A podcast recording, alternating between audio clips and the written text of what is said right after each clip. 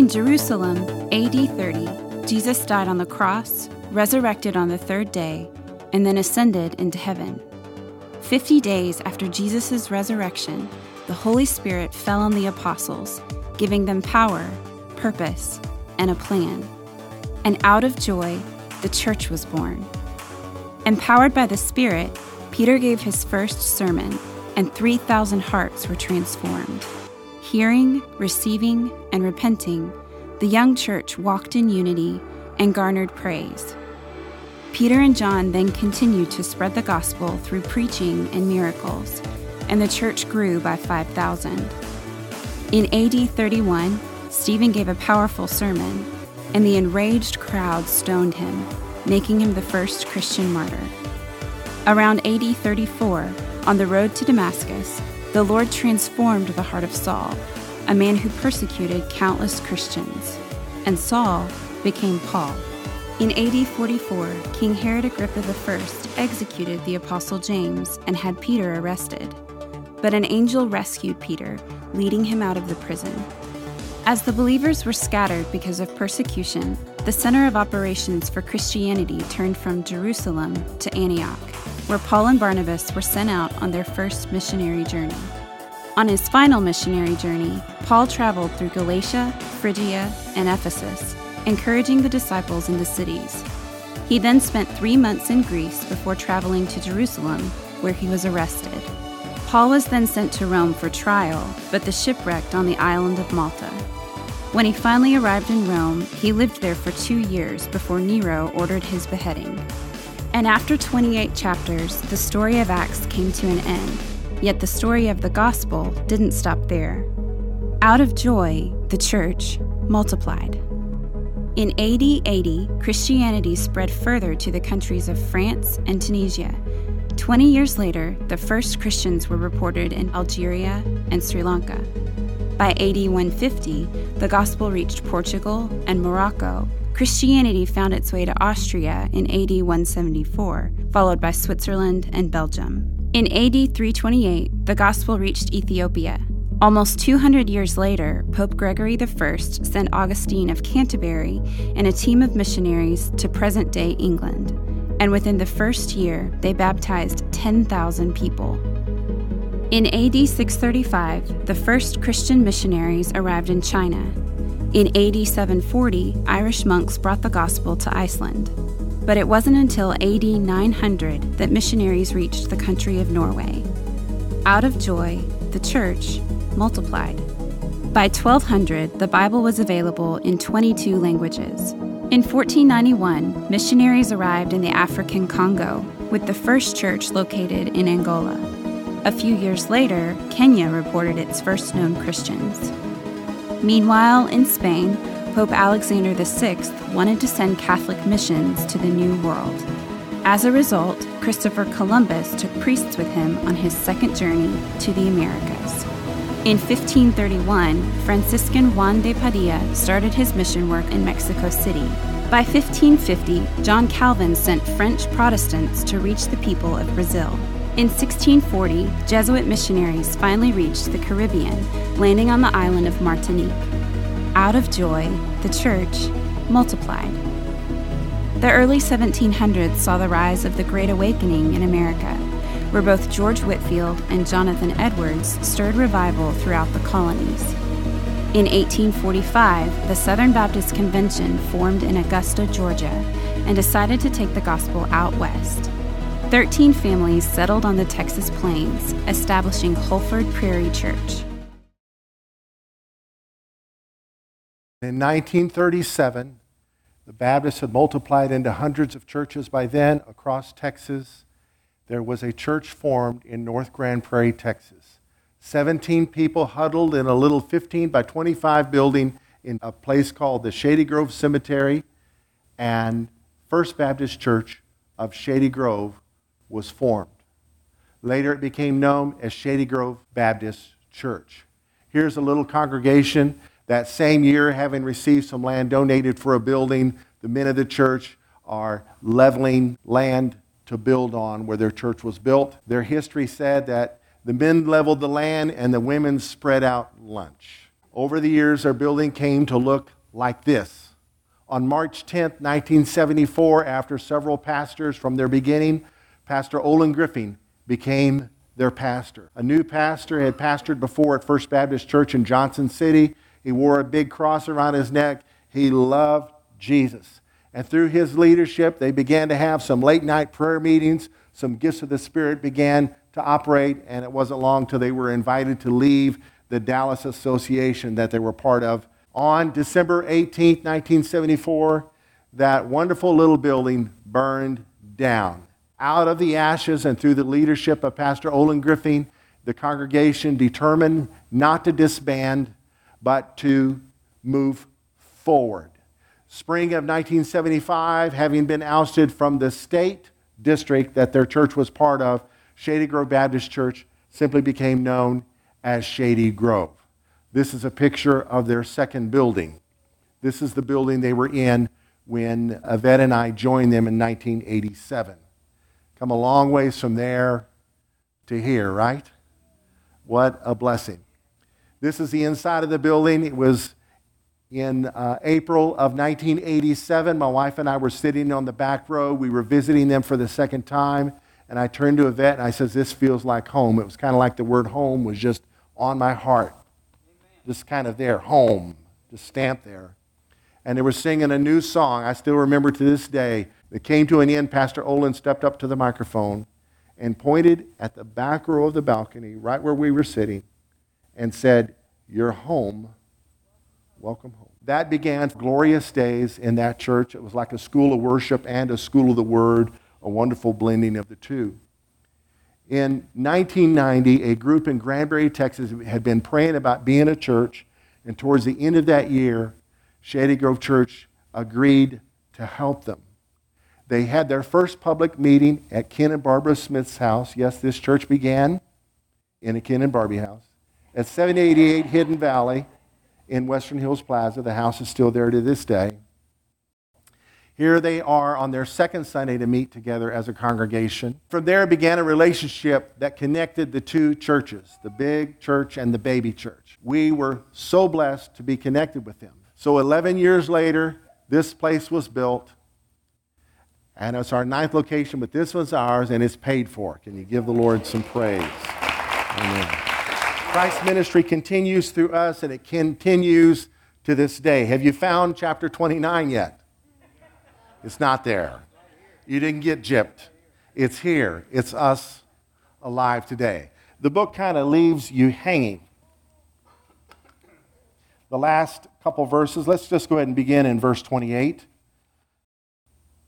Paul is now a prisoner in Rome awaiting trial before Nero based on false accusations made against him in Judea. And while there, he called together all the synagogue leaders, all the Jewish community leaders from the capital of the world, from Rome. It's believed at that time there was around 13 synagogues. So a room full of leaders came and spent the day with Paul. And he preached Jesus to them from the law and the prophets.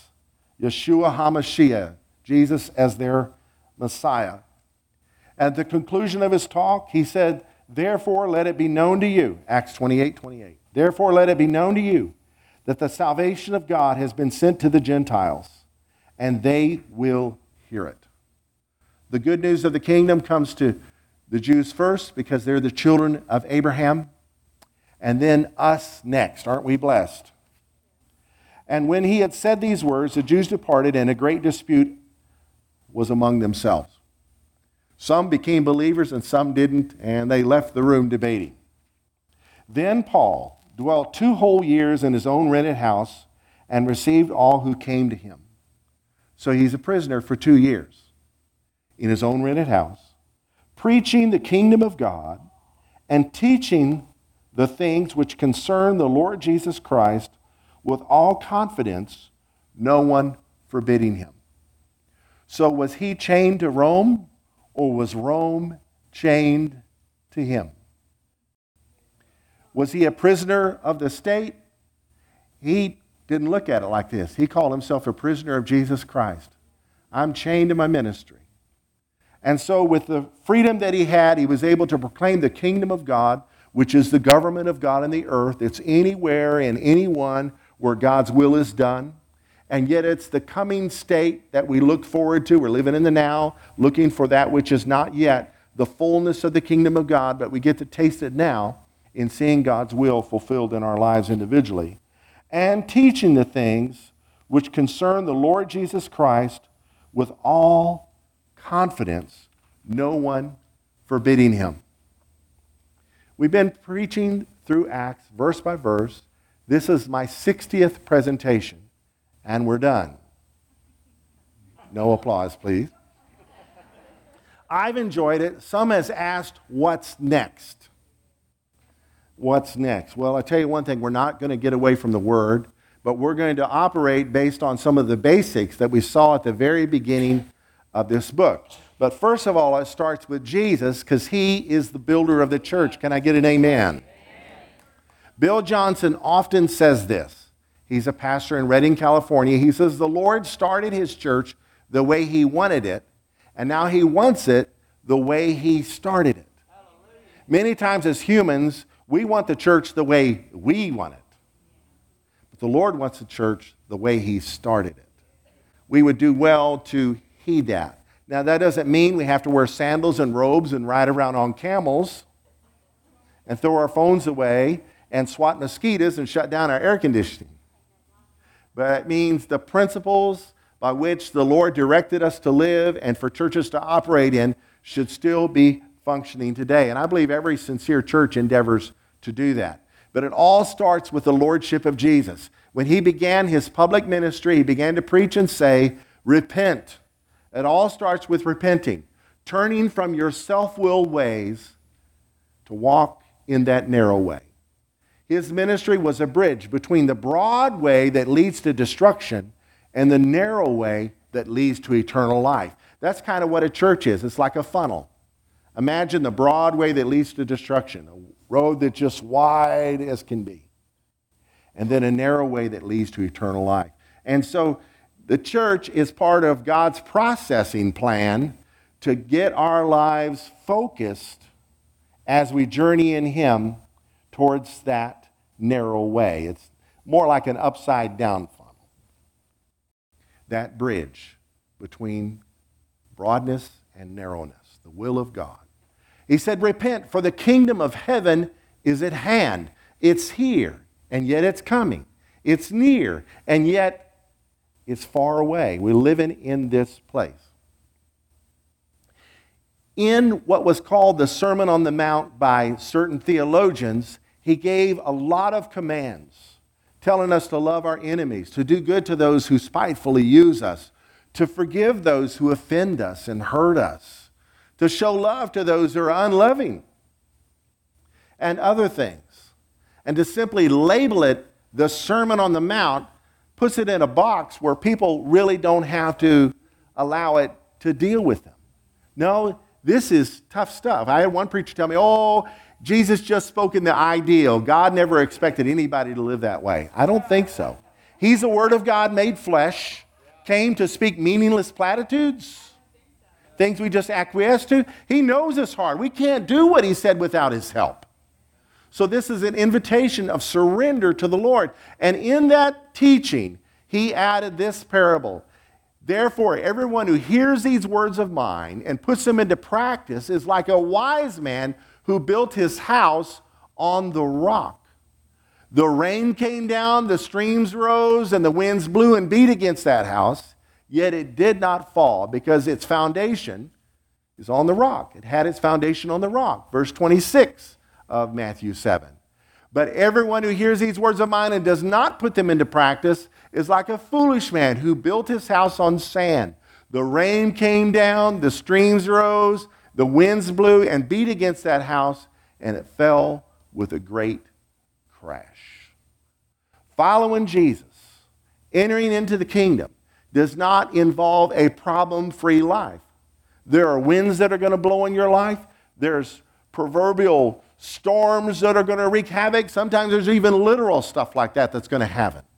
But if you're connected to what Jesus said about the way to live and you're beginning to practice them, and allowing Him to empower you by His Spirit to walk in His way and repent when you need to, you will stand. You may think everything around you is falling apart, but you're not going to fall apart because He is our foundation. Can I get a yes?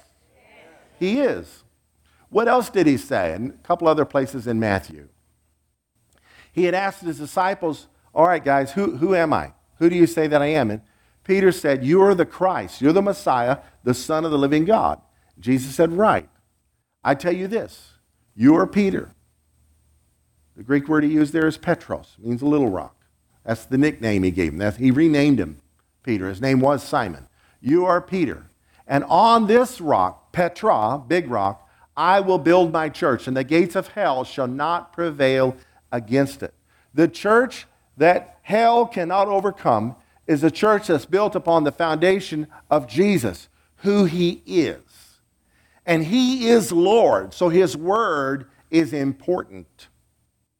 I know church communities can be fun, they can almost be like social clubs or cliques or whatever, but if we don't have the word of God taken seriously, proclaimed and taught through multiple venues, we are just that, just a club. And when the winds come and the storms blow, guess what? We're not built on the rock. We're built on the shifting sands of our own opinions.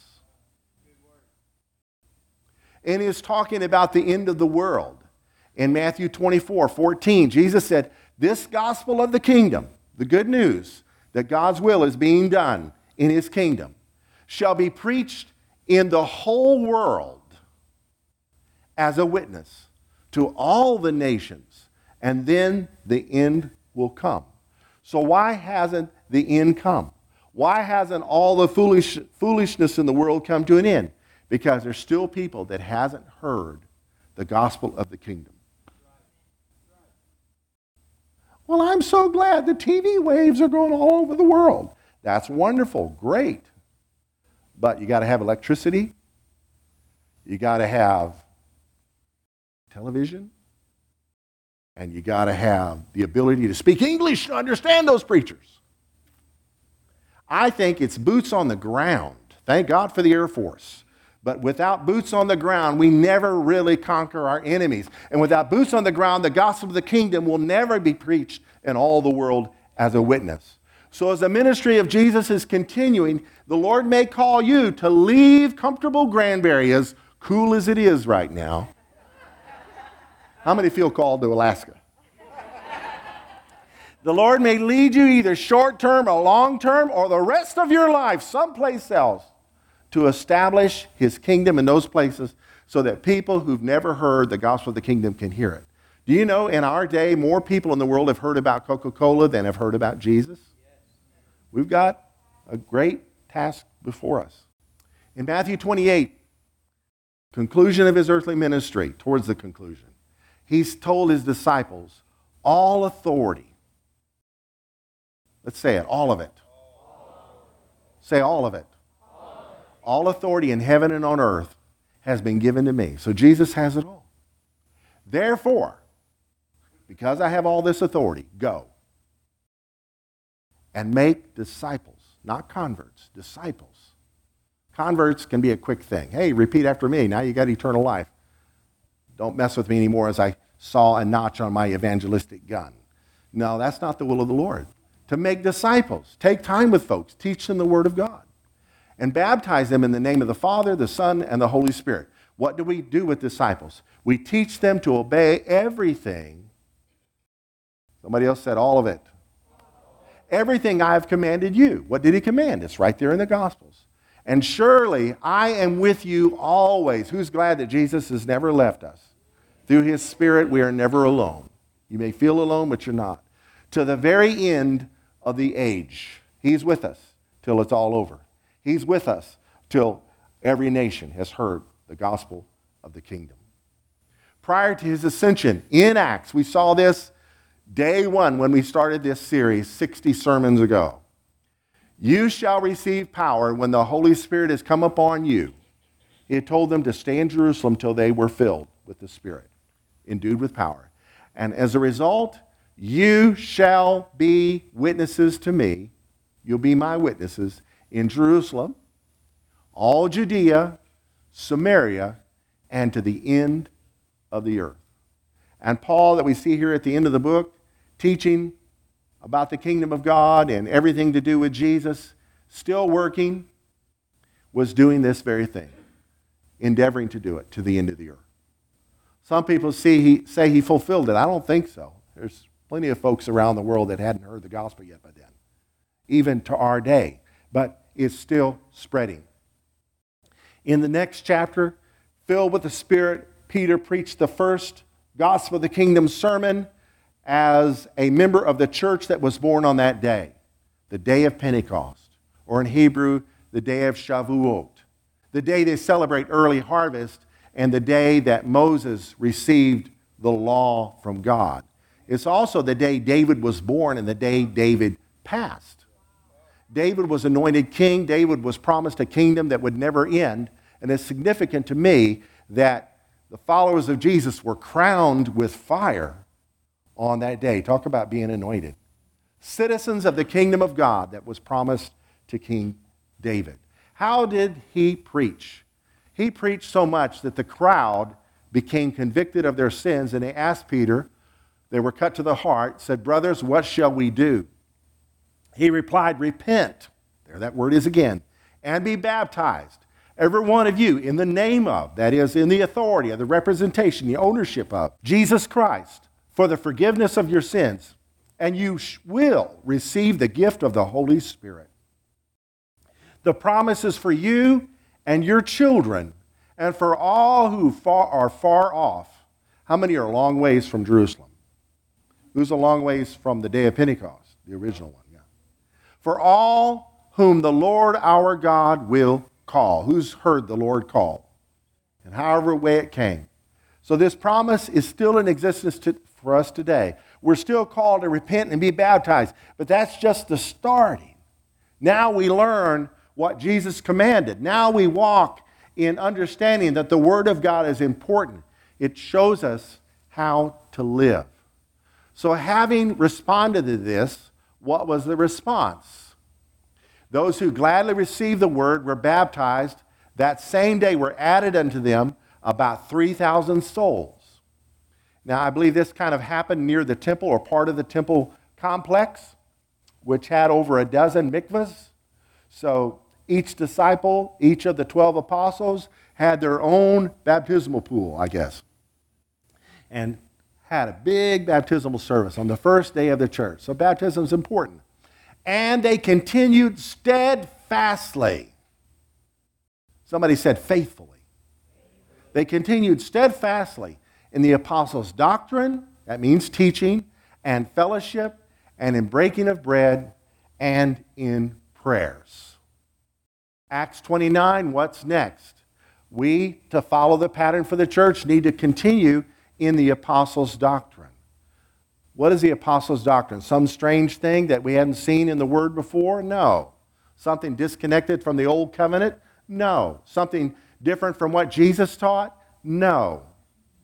They continued steadfastly in the apostles' doctrine. That is, they were faithful in hearing what Jesus taught, hearing his commands. As the disciples were discipled by the Lord, they made disciples just as they were discipled. It's not rocket science, it's, it's, it's very simple. They were faithful in fellowshipping together. I'm concerned in our 24 7 culture that the American way of living has us so busy we don't have time for one another. So spread out. So in debt or having to be responsible for so much we don't have time for fellowship. It's important. Fellowship's not only fun, but it's a safe place where you can pour your heart out and have receive ministry and advice and counsel. There's some wise people around here to fellowship with.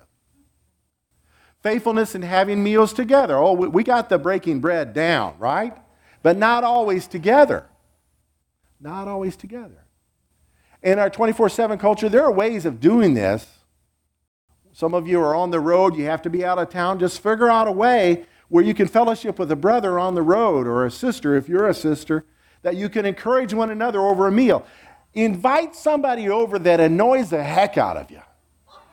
There is something about breaking bread with people that annoy you that the defenses come down. There's healing in it. There just is. Especially if that person's a great cook. Bring your cookies with you. Faithfulness in praying together. We'll have some of this in this room today, but it's beyond just Sunday morning. This was constantly part of their lifestyle. They continued steadfastly, they didn't move away from it. It wasn't just an occasional thing. Faithfulness in meeting publicly and faithfulness in meeting privately. The chapter ends which every day they continued to meet together in the temple courts. I think that's where Peter preached. Every day. That's a public place. This is a public place. We got public places all over town. They broke bread in their homes. That's private places. And ate together. Somebody said together. With glad and sincere hearts. They weren't bad mouthing each other. Can't believe he wore that to church. Munch, munch, munch. Your children will never develop an appetite for God if you have fried chicken and cooked saints for dinner.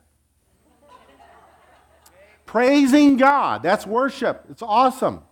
You don't have to have a band with you, it's nice, but praising God is something we're called to do constantly. Enjoying the favor of all the people. When you have favor with the unbelieving world, enjoy it. And the Lord added to their number daily those who were being saved. Now, that favor was short lived. It wasn't long till Stephen got stoned, and it wasn't smoking weed.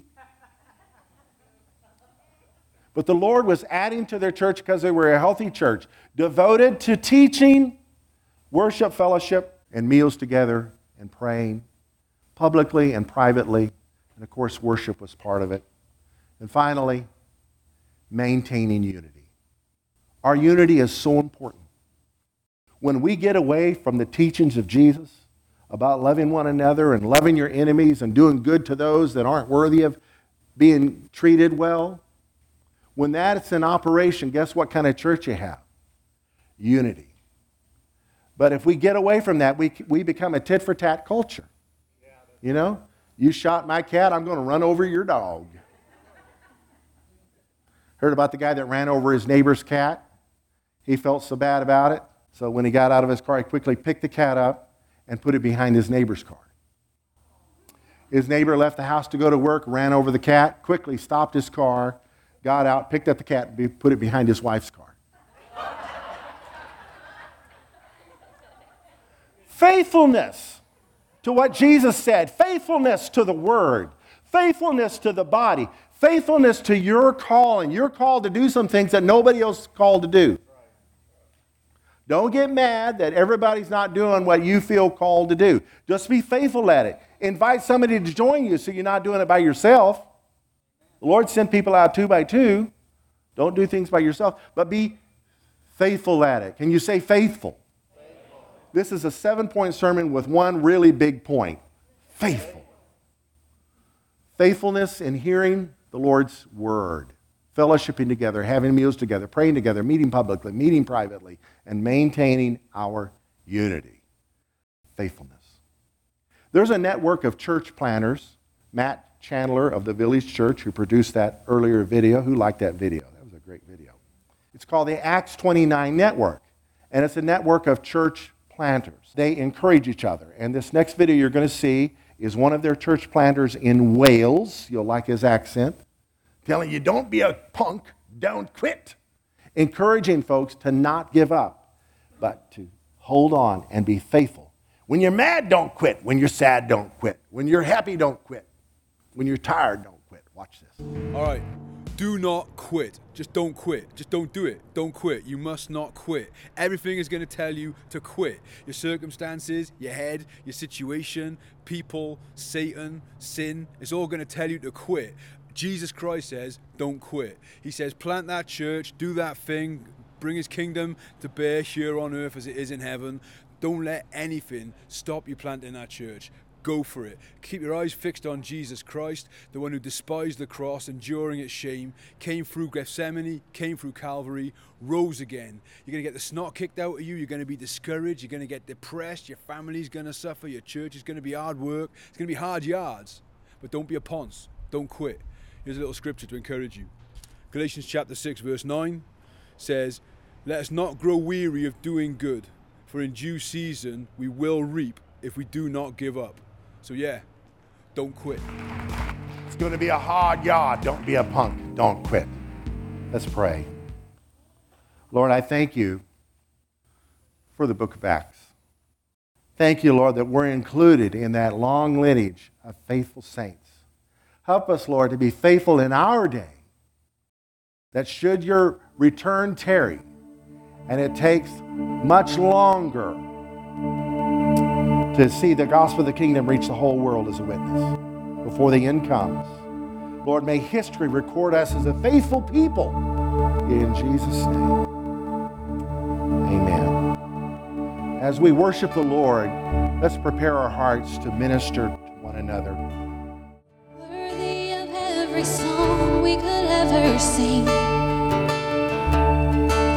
Worthy of all the praise we could ever bring.